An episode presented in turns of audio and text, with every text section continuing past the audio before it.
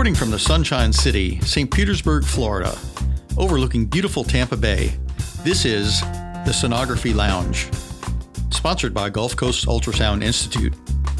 This podcast is dedicated to medical professionals and patients around the world interested in diagnostic and interventional ultrasound. Our podcast will discuss everything ultrasound, from news, trends, career paths, new technology, and industry updates.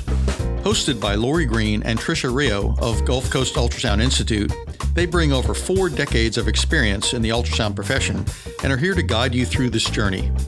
Now sit back, relax, and enjoy. Hello, everyone, and thank you for joining us today on the Sonography Lounge, where we talk about everything ultrasound. My name is Lori Green, and I will be co-hosting today's episode with Trisha Rio. Hey, everyone. Welcome. Thanks, everybody, for joining us. We're here in what's normally sunny Florida, but today we've got a little pending thunderstorm coming. We're watching a little maybe water spout that might want to come out there, so we're hoping that holds off on us. So, but we thank everybody for joining us, and today we are excited to talk about uh, M S K ultrasound. Specifically, we're going to be talking about carpal tunnel syndrome, and as you know, that's a common condition that causes some pain and numbness, tingling in the hand and arm area as a result of median nerve compression. And historically, uh, clinicians would look at the clinical history and combine that with some nerve conduction testing, and that was the primary method for diagnosing carpal tunnel syndrome. But uh, now we have ultrasound available to us, which has played an important role to ensure that uh, the patient has a correct diagnosis and to pro- provide some more guidance as to um, other less invasive uh, interventional treatment options that they may have over traditional surgery. We are excited to be here today to discuss carpal tunnel syndrome with Doctor Craig Chappell. He's an osteopathic physician from Pleasant Grove, Utah, and he is in private practice and the owner of In to it Medical, specializing in regenerative medicine and non-surgical orthopedics. He's board certified in family medicine, sports medicine, and osteopathic manual therapy, and we have also had the privilege of working with him here at Gulf Coast Ultrasound as one of our uh, expert M S K faculty um, for many years. So welcome, Doctor Chappell. Thanks. Glad to have you with us today and uh, to talk with you about carpal tunnel. So I know your practice primarily revolves around providing non-surgical orthopedics and regenerative medicine, and you're always using cutting-edge procedures to get your patients back to functioning with little discomfort and minimal downtime. So in regards to our discussion today on carpal tunnel syndrome, um, can you explain to us about what your process is of evaluating patients who present with system, symptoms that are suspicious for C T S? Yes, I totally can. Um, I'm super pumped to be with you today because there's nothing I like more than talking about carpal tunnel syndrome. Um, actually, there's a lot that I'd rather talk about, but since that's the topic of today's conversation, um, yeah, so typically people present uh, with, with, I guess, the symptoms of carpal tunnel syndrome, which are uh, numbness, tingling, pain, in the distribution of the median nerve. The median nerve is the nerve that's compromised uh, in carpal tunnel syndrome, and the compromise occurs at the wrist. Um, so if you, so I don't know, you see a lot of stuff, and a lot of people have been to, before I see these people, I've been uh, attempting conservative management of carpal tunnel, which could be uh, night splinting, um, cortisone injections, uh, doing nothing, just shaking it out and hoping it, hoping it goes away. Um, those those types of things. But when they present, they generally have the complaint of, hey, I have numbness in my hand. I believe it's carpal tunnel. And they say, in most cases, hey, it gets worse at night. It gets worse while I'm driving, gripping, grasping, working with my hands, those types of those types of things. And it generally gets better when I quit doing what exacerbates it, or I shake it out. So at nighttime, they wake up, their hands are numb, and they and they end up shaking it out to, to basically, they, they feel like it's to get blood flow to the nerve. It's not really that. It's actually to decompress the nerve a little bit um, and allow the metabolites inside the nerve, because it flows like a, a kind of a river back and forth, um, to, to, to flow. So it's not like pinched off or kinked off like a hose. And so once they resolve that thing, it generally feels better for A, a little while until they fall back asleep and then uh, end up in um, having to shake it out again. But th- that's generally what they can, they complain of. Um, some some.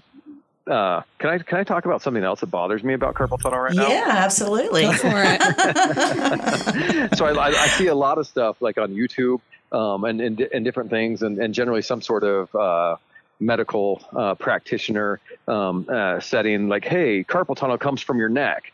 No, carpal tunnel does not come from your neck. So uh, adjustment of your neck does not resolve carpal tunnel symptoms. You can have compression of a nerve in your neck that goes to your hand, but we wouldn't refer to that as carpal tunnel syndrome. Carpal tunnel syndrome has to be nerve compression at the wrist. Um, so, so worst case scenario, you could have nerve compression in your neck and at your wrist, which is called double crush syndrome, but adjusting your neck does not resolve carpal tunnel syndrome. So that's one of my one of my uh, pet peeves, because the people that are saying that d- don't actually know what carpal tunnel syndrome is. Um, and and so a lot of people are like, hey, I had my neck adjusted and it didn't help. Well, that's because you have carpal tunnel syndrome. So um, that that that generally won't help. But once they get to my office, we, we can make that diagnosis. And I don't know if you want to jump into that yet or not, or you've got other questions before we get there. Sure, that's fine. Keep going. Um, so so people get to my office, because you mentioned earlier that the historically, the gold standard for diagnosis of carpal tunnel syndrome was was clinical, uh, clinical evaluation, meaning if you have numbness and or pain and or uh, tingling, sensory changes in the distribution of the median nerve, that's the thumb. So it's the palmar surface, not the not the extensor surface. So that's the, the palm of your hand would be the thumb, index finger, middle finger, and half the ring finger would generally be the the distribution of the median nerve. And if it goes on long enough, you'll start to get atrophy of of the muscle that attaches to the thumb uh, as well. And you've actually seen these people in, in different settings. It's usually older males that never get these things taken care of, um, but you'll see them at wor- the carnival or on the beach or whatever, and you'll notice, like, holy crap, that guy's hand is sunken in. Um, that's carpal tunnel syndrome that was left untreated. Um, so, um, so you've seen it before, but you just didn't do anything about it. So. Um, So, so, so that's carpal tunnel as well. And so we ex- examine these people. We we check their sensory, we check their strength, we check these things, and clinically we can make the diagnosis of carpal tunnel syndrome. And then to ensure ourselves this is indeed carpal tunnel syndrome, we want to prove to it ourselves this is entrapment at the wrist and not the neck. Um, because if I do a carpal tunnel release and it's a neck problem, I just did nothing for the patient. So we we want to ensure ourselves that that is the case at the wrist. So we want to test it. Historically, the gold standard would be what's called a nerve conduction study. So they, they do basically measure how fast and how um, well uh, uh, impulse of uh, energy travels down the nerve uh, to the hand, and that's called nerve conduction study. So they basically in, in, introduce a stimuli, like a, a shock, electrical shock. It's not that bad, though. It's like if you've ever shocked yourself with a lighter. When you're a kid, you take the lighter apart and then shock yourself with a little battery that goes to the lighter. Um, that's what it feels like. So it's not a terrible, terrible test or anything. Um, and, and, and you can actually prove uh, or, or demonstrate car- carpal tunnel syndrome with that. But that requires, you know, usually another visit to somebody that can't fix the problem, um, but, but can diagnose it. But now with the ultrasound getting better and better, uh, we, we can now actually make that diagnosis with ultrasound here in the office, which doesn't require any shocking. Um, but we basically just measure the, the area of the Uh, median nerve. So area is, you remember, like, what is it? Pi r squared? Is that area of a circle? I, I think that's right. Yeah. Yes, um, it is. Is it, is, it, is it two pi r squared? I don't remember if it's volume or area. But anyway, we're measuring the area of the circle. And so we measure the median nerve. A normal median nerve, even in a, a person with big nerves, because everybody's nerve size varies, just like their height varies and everything else, would be less than ten millimeters squared. So anything ten millimeters squared or less, and generally on average, it's going to be between the seven to nine millimeter squared range that the nerve, the area of the nerve, should be. If we um, met, look at that nerve and it's greater than ten or greater, we know that it's abnormal. But if it's ten or greater in the presence of symptoms, clinical findings, we're pretty confident, meaning like over ninety-eight percent confident, this is indeed carpal tunnel syndrome. And so the question should be, so I'm going to, I'm, I'm going to preach for a minute, um, because one other one of my pet peeves is like, like, hey, you should splint that and you'll be fine. So you, you are night splints, and, and insurance companies make us do this stuff. And then we know, and we're not even hopeful. We don't have faith in, in the, what we're doing, cause, but, but we're forced to do it. Like, hey, wear night splints, you'll be better. And, and so you do this trial of night splints. And I would say this, it really depends how big your nerve is, whether conservative management is going to work or not. And currently, we we don't have that study, but we, we know from what we're finding, and we, we wrote a publication, but in that publication, if your nerve is fifteen millimeters squared or bigger, so so it's two-thirds bigger than it should be, it generally doesn't respond to conservative management. So cortisone injections, they may last for three weeks and then your symptoms are right back. Splinting, we, we can do it and it helps a little bit, but doesn't resolve the symptoms. Um, those generally need to need to have a carpal tunnel release. So we, we actually have to do something to free up that um, that, that median nerve. Otherwise it doesn't get bigger because it just keeps swelling and swelling and swelling. And the carpal tunnel is only a finite space. It can't get bigger unless we release a part of it. And so, so we have the technology now that we can actually judge whether or not conservative management will work or probably fail. Um, but we still walk through that, that, that sequence of conservative management, meaning, you know, possibly physical therapy, possibly night splinting, possibly cortisone injections, those types of things that would, uh, that, that would, would, basically change. So great. That, that's okay. Really interesting. Yeah. Um, so, you know, I myself have had a nerve conduction study, so I disagree. I think it was very painful, but maybe I'm just a wimp. Um, but yes, no. She is. So you're talking about ultrasound and how we can use ultrasound to help us look specifically at the median nerve um, and measure the area. So if somebody came into your office and they had one that was between that ten and fifteen millimeter squared mark, at that point, what would be your recommendation for them? What path would you take? So generally we do the conservative management. So we try them in night splints for about three months. And you can't, I mean, you have to, you have to give night splints a long time. Um, and they, they, they make a hundred different kinds of night splints. So basically it's, it's patient preference. Um, having had carpal tunnel myself, I like a, a night splint that doesn't have Velcro on it. Cause every time I, I, I move a lot at night. I scratch my face with the Velcro and it wakes me up. And so I prefer not to have the Velcro on it, but they, they, they have any kind of for that. There's some hand therapists that do a fantastic job um, that maybe that, that will be helpful. Um, and then cortisone injections, but cortisone injections, here's, here's the other thing with cortisone injection. If you can't put that crap where it belongs, it's not going to do as good a job as if you do. So hence ultrasound guided cortisone injections, I believe, will do better. We know that they're more efficacious than a blinded or a palpation-based injection. Um, so if you can actually do a procedure around the median nerve and free up some scar tissue at the same time, that may work better than just a palpation-based injection. So like in, in some of those iffy patients, we'll say the median nerve is eleven to twelve, and they've had a cortisone injection before they get here. We'll repeat it um, if it's far enough out.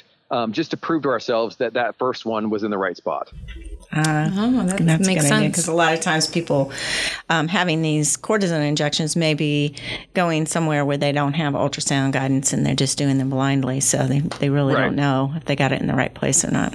Yeah. And historically, that's how it's been done, which is, you know, if you use image guidance enough, you're, you're amazed like, oh, my goodness, I would never do this without image guidance. Yeah. I could and probably not hurt somebody. But it's, it, it, what truly amazes me is how many times the median nerve has just been skewered and the person turned out okay. I mean, wow. and, and, you know, there's, there's no, but we can totally miss it and avoid it now. So, you know, we should, I think, and and we can get the, the, the medication at the right level. Yeah. So instead of putting it superficial, we can actually get it where it belongs and then be assured that, hey, we actually did this. It didn't work. Let's move on. Yeah. Right. You don't have to do it two or three times. Absolutely. Yep. So if you have a patient that you've gone through that conservative therapy and, and they still aren't uh, improving, then uh, you know, basically their option uh, would be either having the traditional surgical procedure, or there are some less invasive ultrasound guided procedures that are available as well. And so can you kind of um, discuss those different treatment options and what the benefits and risk and recovery time are associated with these? Yeah. So, so historically, um, the most commonly done, not even historically, even today, the most com- commonly done procedure is what's called the mini open, where they put a, uh, Uh, an incision on, I, I put the, I say they, because I don't actually do this procedure, but there's an incision on the uh, palm of your hand, uh, just distal, just down or away from your wrist, where your wrist bends. It's called your wrist crease. Um, it's a, it's, it's about a two centimeter incision um, that that is placed there, and they dissect down onto the what's called the ligament that creates the roof of the carpal tunnel. And the goal of any one of these th- th- procedures we're about to talk about is to release that ligament um, or open up that ligament, which creates space in the carpal tunnel. So that, so basically the, the nerve can breathe. And so the mini open is just, you go from the outside in and dissect down, cut it, uh, missing, you know, all the, all the uh, important structures, and then sew it back up. Um, great. It's a great procedure. Historically has worked very well. It continues to work very well as far as treating carpal tunnel syndrome. The downside of that procedure is you're in splints for at least two weeks, sometimes four weeks, and you're out of commission. If you're, if you're actually use your hand, you're out of commission for about four weeks. Um, and if you have bilateral symptoms, it's generally done one at a time because you can't be basically incapacitated with both hands for that, that long, that, that long a period of time. Um, so the, the, it's, it's this, it's actually not the release of the ligament that creates the downtime. It's the cutting of the skin that creates the downtime. So the healing of the skin after the, after the procedure, generally also in most cases, so the, the, the vast majority of cases done with general anesthetic. So it's actually done in the O R, um, for, you know, a tiny procedure. So, um, good news is you wake up and it's done, and then you, you know you, you have a splint on this stuff. And then there's um, probably the next most popular would be the endoscopic release, uh, which is done through endoscope. Endoscope means you just see on a camera, um, and this incision is on your wrist, which is a lot less downtime. Um, so you, you you put a scope in and you see the structures from the um, inside out. And then you reach up with the um, knife and cut it. So you so, so basically you, you cut the uh, ligament from the inside out, and the downtime is generally about two weeks with that one. Um, not as much splinting, a couple stitches. Uh, I mean, three or four stitches to, to sew up that little incision. It's about a centimeter big um, in order to get the, sc- the scope in, and also works very well. That one, as far as like, um, I guess, possibilities of uh, poor outcomes is probably the highest possibility of poor outcome, but generally experienced docs with that do a fantastic job. So that one, that one is, is done fantastic in the hands of is that, um, good docs. Is that under general anesthesia as well, or is yeah, that in office? Yeah, yeah, that one has to be done under general anesthesia because it requires a tourniquet. In both um, those procedures, in, in most cases, it requ- requires a tourniquet. Tourniquet is just something that stops the blood flow um, to the to the hand. But tourniquets hurt a lot if you're awake. Um, yeah. They stop the blood flow, but they just patients can't tolerate it when they're awake um, for, in, for for any period of time. So that, that kind of inhibits a, that procedure being done in the office, even though, I mean, theoretically could be done in the office, um, but it would hurt a lot. Um, and then there's um, the procedure that I do. Um, we use we we do an ultrasound guided carpal tunnel release. So the whole thing is visualized from the outside in, but I can see every all the structures, so I don't have to dissect down. So I don't have to open it up and then look for it. I can see it through the skin because of the ultrasound technology.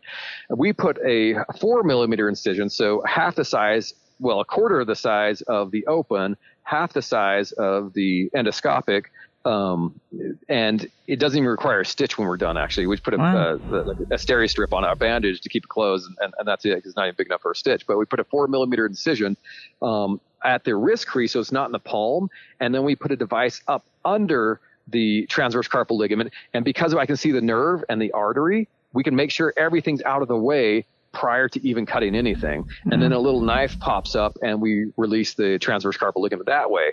As far as downtime, if you're like in a, a job that requires typing, you're back to work the next day. If you're in a a, a job that requires you running a, a, a piece of equipment, a shovel, uh, uh, um, you know, heavy equipment, using your hands a lot, you're out of work for about four days. Mm-hmm. Um, so we just want that little incision to close uh, completely before we do it. There is pain. I mean, because we're cutting a ligament, people are like, well, is it pain-free? No, it's not pain-free. Not after the fact. It's going to hurt for, you know, two to four weeks when you bang it, stretch it, those types of things. But that pain is not an indication of anything going wrong, because we just purposely cut a ligament.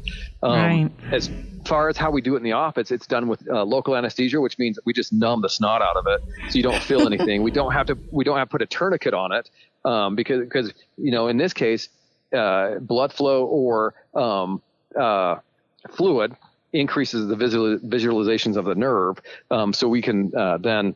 do what, I mean, we can actually see it, not better per se, but we can actually see it just as well as we normally would have, versus the endoscope. You bleed into the space, you then obstruct your field of view. But in this case, we don't have obstruction of field of view secondary to, we're using ultrasound, which does well with fluid. So um, we can see everything we need to uh, at that time. We go, and then most importantly, we see the nerves that we don't want to hit and the arteries we don't want to hit before we're even close to them. Um, so as far as safety goes, a very, very safe procedure that can be done in the office in a matter of minutes, um, with very little downtime.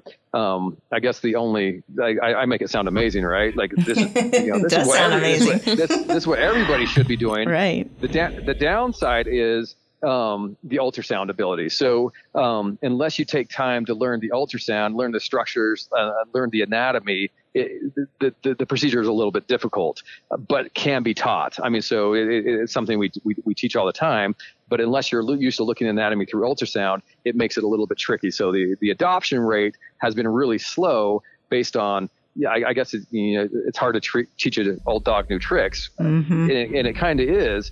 Um, you just have to learn this this this imaging technology before um, you, you can start doing the, the procedure. Absolutely, and and training is definitely an important aspect of uh, utilizing ultrasound and performing procedures, and we'll talk about that as well. Um, but you know, definitely, this sounds like the the better option um, among all of those that you described from a, a lot of different perspectives. But um, and and um, so with that, most of your patients have responded well, and and is there anybody that um, is not a candidate for for that uh, minimally invasive procedure? Um, currently with, uh, I mean, so there's a few devices on the, uh, on the market for ultrasound guided procedures. And currently I'm not aware of any that, um, can be used in a revision, meaning if you've had a carpal tunnel release in the past, um, it, currently the devices that we have or that I'm aware of aren't indicated in revision, meaning they're not indicated for, uh, a repeat procedure, okay. Even though they would probably do fantastic. We currently don't have the indication. Um, so, th- so as far as um, getting your insurance company to pay for it, and or not being off la- off label with the device, yeah, we're we're we're we can't do that way. So, um, not yet anyway. It, it, it'll happen, but it hasn't happened yet. Yeah, right. Well. Oh, so- and then the uh, oh, there's a couple other ones. Yeah. Hmm? So, I, th- I thought I thought I thought I thought a couple more. So if your anatomy is aberrant, meaning or um, different congenitally from birth, um, sometimes that would inhibit the ability to do the procedure. So if your artery is crossing through the ligament or your nerve is crossing through the ligament and we can't move that anatomy out of the way, then you would be better off with an open procedure so they can dissect down onto it um, and, uh, and, and be able to visualize it from the outside in. Well, that, that makes sense. Well, the positive part of that is that you're evaluating them with ultrasound and you know that in advance so that you can make the appropriate recommendation. So I know what I would choose as I'm sitting here with all my numbness in my fingers going, yep, that's what I got. um, but at any rate, Ray, you brought up about training, and um, I think that is an important um, area to discuss because I know a lot of times um, procedures are available and, and uh, clinicians want to try them, but there always is going to be a learning curve in utilizing a new device. But also in this regard, you have to know how to scan and utilize ultrasound. So um, as in your opinion, would you recommend that uh, most clinicians who are interested in maybe performing the, this uh, procedure that they first start out with learning how to actually scan ultrasound first, because you got to be able to visualize your anatomy and know what you're looking at, and, and then learn needle guidance techniques, or in this case, scalpel guided techniques. So what's your opinion on that? Yeah, so I guess I have very strong opinions on that. Um, uh, I would say it even goes a step further. First of all, you got to know your anatomy. Second yeah. of all, then you learn to scan, so you know what you're identifying. Start with some injections and some guided procedures. So you're actually doing procedures in which you're guiding an object, in this case, a needle um, or a device in, in, into the hand. Um, and then work on cadavers. I mean, so, you, I mean, do do a lot of the training on cadavers first, so you know what the tissue feels like, you know what the device feels like in your hand, you know, it, it's kind of a um, uh, a feel type thing. So, you know, you, you know how these things feel in real tissue, and then you m- move on to treating uh, patients. Um, and oftentimes, I mean, I mean, in, in people I've worked with, we go to their office or uh, somebody goes to their office um, and, and assist them uh, with the procedures the first time. Not re- when I say assist, basically just build confidence in, in what you're doing, what you're seeing, uh, secondary confirmation, like, yes, that is indeed, I would agree, that's the piece of anatomy, this is, you know, what you're looking at, um, and then and then move on. I mean, so work, you know, work with somebody that's maybe expert in the field and then become an expert yourself, so.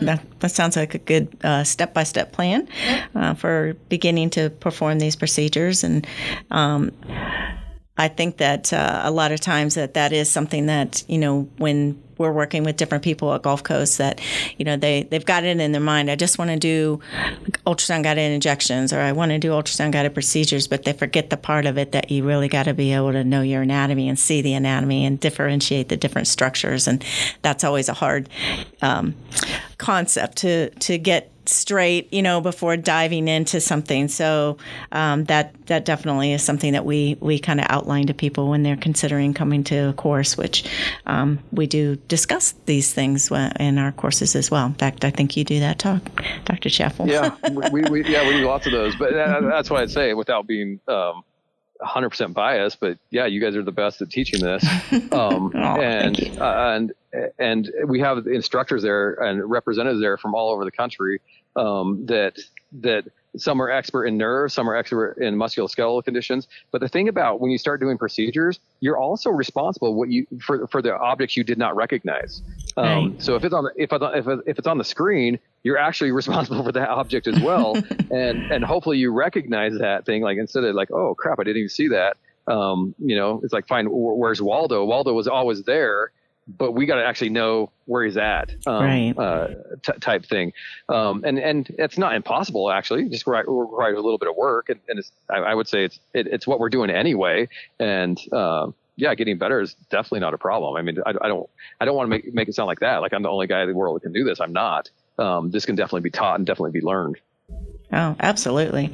And uh, what a benefit for your patients to be able to have those options to, to choose from, um, from conservative management to um, ultrasound-guided, minimally invasive procedures before having to jump into major major surgery under anesthesia. So, yeah. um, in fact, from a from the standpoint of the patient, um, uh, what are some good questions that uh, you would say that a patient should ask when they're being evaluated for uh, suspected carpal tunnel syndrome when they go well, to Well, the first, yeah, the first thing I, I talk about is make sure it's not coming out of your neck. Right. So if you're being tr- treated for carpal tunnel and they're treating your neck, you're in the wrong spot. You should leave.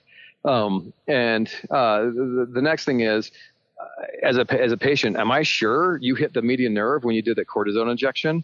Um, and the reality is, unless they guided it, they cannot be sure that they hit the median nerve or around the median nerve or even close to the median nerve when they did when they did that injection. So I, I would make sure I, I would ask that question. Hey, I, I want a cortisone injection. Do you guide your injections? Um, can you see the needle around the median nerve? Are you going to stick my median nerve, or are you going to put the medication in my median nerve, which we don't want? Mm-hmm. Um, yeah. So, so those those those are very, very important. Um, and the other question is, um, I mean, unfortunately in medicine, I would ask the doc, how many of you, you know, how many of these procedures have you done? Right. Um, and unfortunately for the docs, I had to start with number one too, actually. um, but I guarantee you, my proficiency and my ability have improved over the last several hundred um, that that, w- that we've done. So unfortunately, they're there is a learning curve. Um, so, and like you, you asked me as a, from a patient perspective, I'd be asking that because I actually know where I came from and, and where I'm at now. Um, right. But, but it not from the doctor aspect, you might want to not want to hear that one. Right. Well, you know, in this day and age, um, you know, everyone gets their information from different places and, you know, YouTube and all over the place, and it's not necessarily the most appropriate. So, you know, our, our goal and, and having, doing these podcasts and talking about different, um, ultrasound applications and uh, treatment options and things is not only to uh, help guide our our clinicians and sonographers that we work with on a regular basis, but also um, the patients to make them more informed so that they can make the most appropriate decision for them. So, you know, I think that's I think that um, you know, this is the day and age of mass communication, and uh, you just have to, you know, the physicians and other clinicians, you know, they they know the patients are out there looking things up before they get into your office. And be They've ready, already right? Diagnose themselves. Yeah, exactly. Right. Like on our, like if you like if you look at the Sunday paper actually that comes through. I'm in uh, Utah. I mean, there, there'll be advertisements for car- carpal tunnel with laser treatments and s- s- sound treatments and wow. whatever it whatever it may be. But it always comes back to that question: how big's your nerve? If your nerve is fifteen, twenty, twenty-five millimeters squared, it's not going to respond to those things. I, I mean, you could flog it to death if you wanted to, and it's not going to respond to those things. Um, so I think it's fantastic to know the size of the nerve to, to at least give a person uh, honest uh, opinion on expectations. Right. Um, because, and that's, I have lots of pet peeves, by the way, and I'm going to express another one. If, if, if you like, if, if you, I mean, it's like plantar fasciitis. We'll, we'll call it that. If you push on somebody's heel and they have heel pain, or they get up in the morning and it's stiff, they have, they meet the criteria for diagnosis of plantar fasciitis. That does not describe the disease process, just like in the median nerve. It, you have carpal tunnel does not describe the severity of the carpal tunnel. Mm-hmm. It doesn't even describe what the nerve looks like on, on the carpal tunnel. So giving actually realistic expectations is a huge part of what we do. And so, and so we're not underselling it or overselling it or like skipping steps. Um, but unless somebody's looked at it, like, like plantar fascia, it's all called plantar fascia. It could be partially torn. It could be torn on the top. It could be torn on the bottom. It could be torn in the middle, but it's all under the same diagnosis, but each one of those things is treated differently, just like the median nerve. Depending on the stage or uh, or uh, place in the game you're at, it should be treated differently. But if they're all being treated the same, well, we're still living, you know, thirty years in the past, um, yeah. based on what, what technology we have available to us, and, and and that's where we live at the moment. It doesn't go faster than that, but that's but uh, like presenting realistic expectations is a huge part of what I do, and so and and skipping steps if we need to. Like if your nerve's twenty millimeters squared. I don't know why we're screwing around with everything else in between. I mean, let's just yeah. release it and, and, and, and, and move on. So. Right. Mm-hmm. Absolutely. I wish you were here in Florida. I could We've be. been trying be. to get you here, right? Back here, I should say. You were in Florida. we Absolutely. So, um, Trisha, you have any um, comments that you wanted to make? I saw you writing over there, so I was well, like... Well, my, mm. uh, my aunt's been through carpal tunnel with both of her wrists, so I've watched her go through pretty much everything you've described today, and the only thing I think she hasn't had done was somebody using ultrasound guidance to treat it. She had the, I think she had the mini open, the way that you described it, and mm-hmm. I know she struggled, so, and, you know, being a sonographer, I myself have pain and numbness and tingling, and as right. Lori said, she has it, so. All the repetitive it's, motion, It's right? good to know what our future holds exactly. for us, and, um, and who's going to be treating us. It's really funny because I, I actually, so we take care of lots of physicians and lots of dentists and lots of orthodontists because we all use our hands all day long. And, and and those are the people that are most risk. We used to think like typing does it. it but those people aren't as higher risk as manual, like people that actually use their hands manually, like mm. dentists, orthodontists, uh, you know, docs, O B G Y N. I mean, everybody that's kind of doing dexterity type stuff are uh, at a little higher risk. And if you're female, you're much higher risk, um, unfortunately. Uh, but... Um, Why is but, a female uh, at a higher risk? Smaller? No, no, Smaller I, no tunnel? idea. Hmm. Unfor- just unfortunate. I don't know. Yeah. Well, my uh, my aunt's a professional sewer. She she sews things for people, so I can see why she's gotten into the situation she has with both of her hands. Yeah, she's really. always pinching stuff. Is there anything you could yeah. do to prevent carpal tunnel? Um. Yeah. I guess. I guess avoid the repetitive nature of life. I yeah. mean, if we're doing, uh, if we if we just don't. you know, have that repetitive stuff that we're doing. I don't know. And your question, how do you avoid that? And the answer is, yeah. I have no idea. Yeah. Um, so if we mi- mixed up our tasks a little bit and did a little less of what we're normally doing, maybe that would prevent it.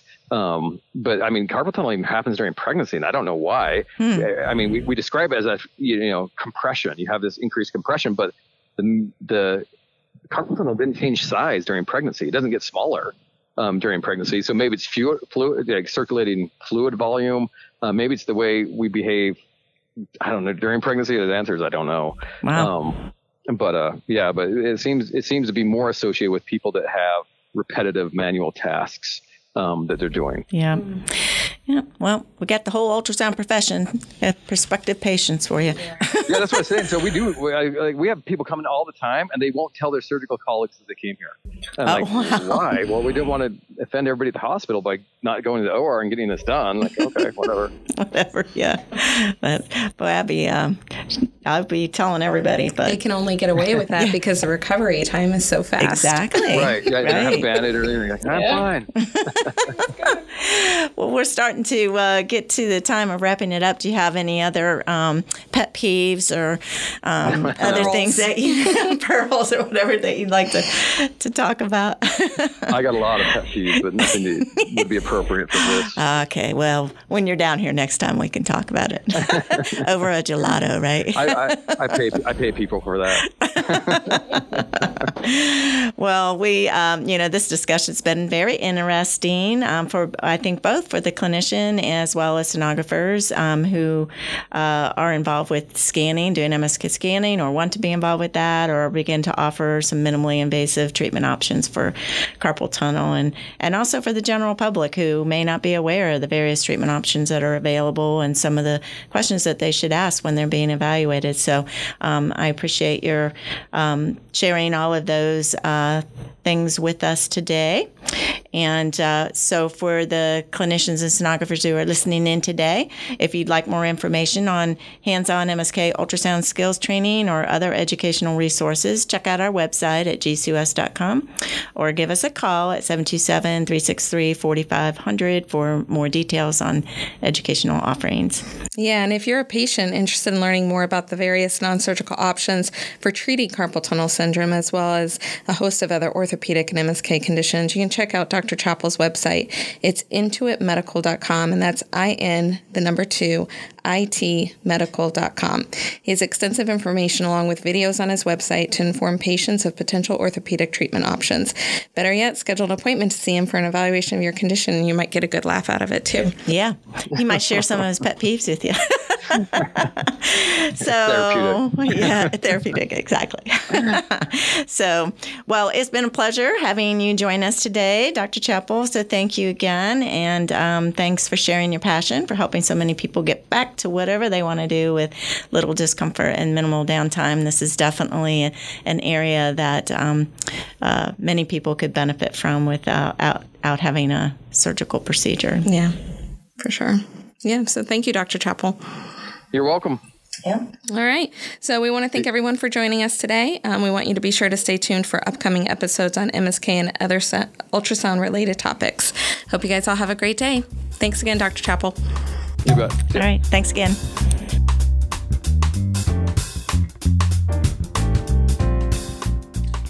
Thanks for listening to the Sonography Lounge.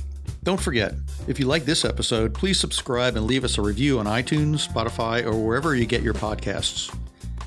You can also find us on Instagram at Sonography Lounge and Twitter at Sonography L N G.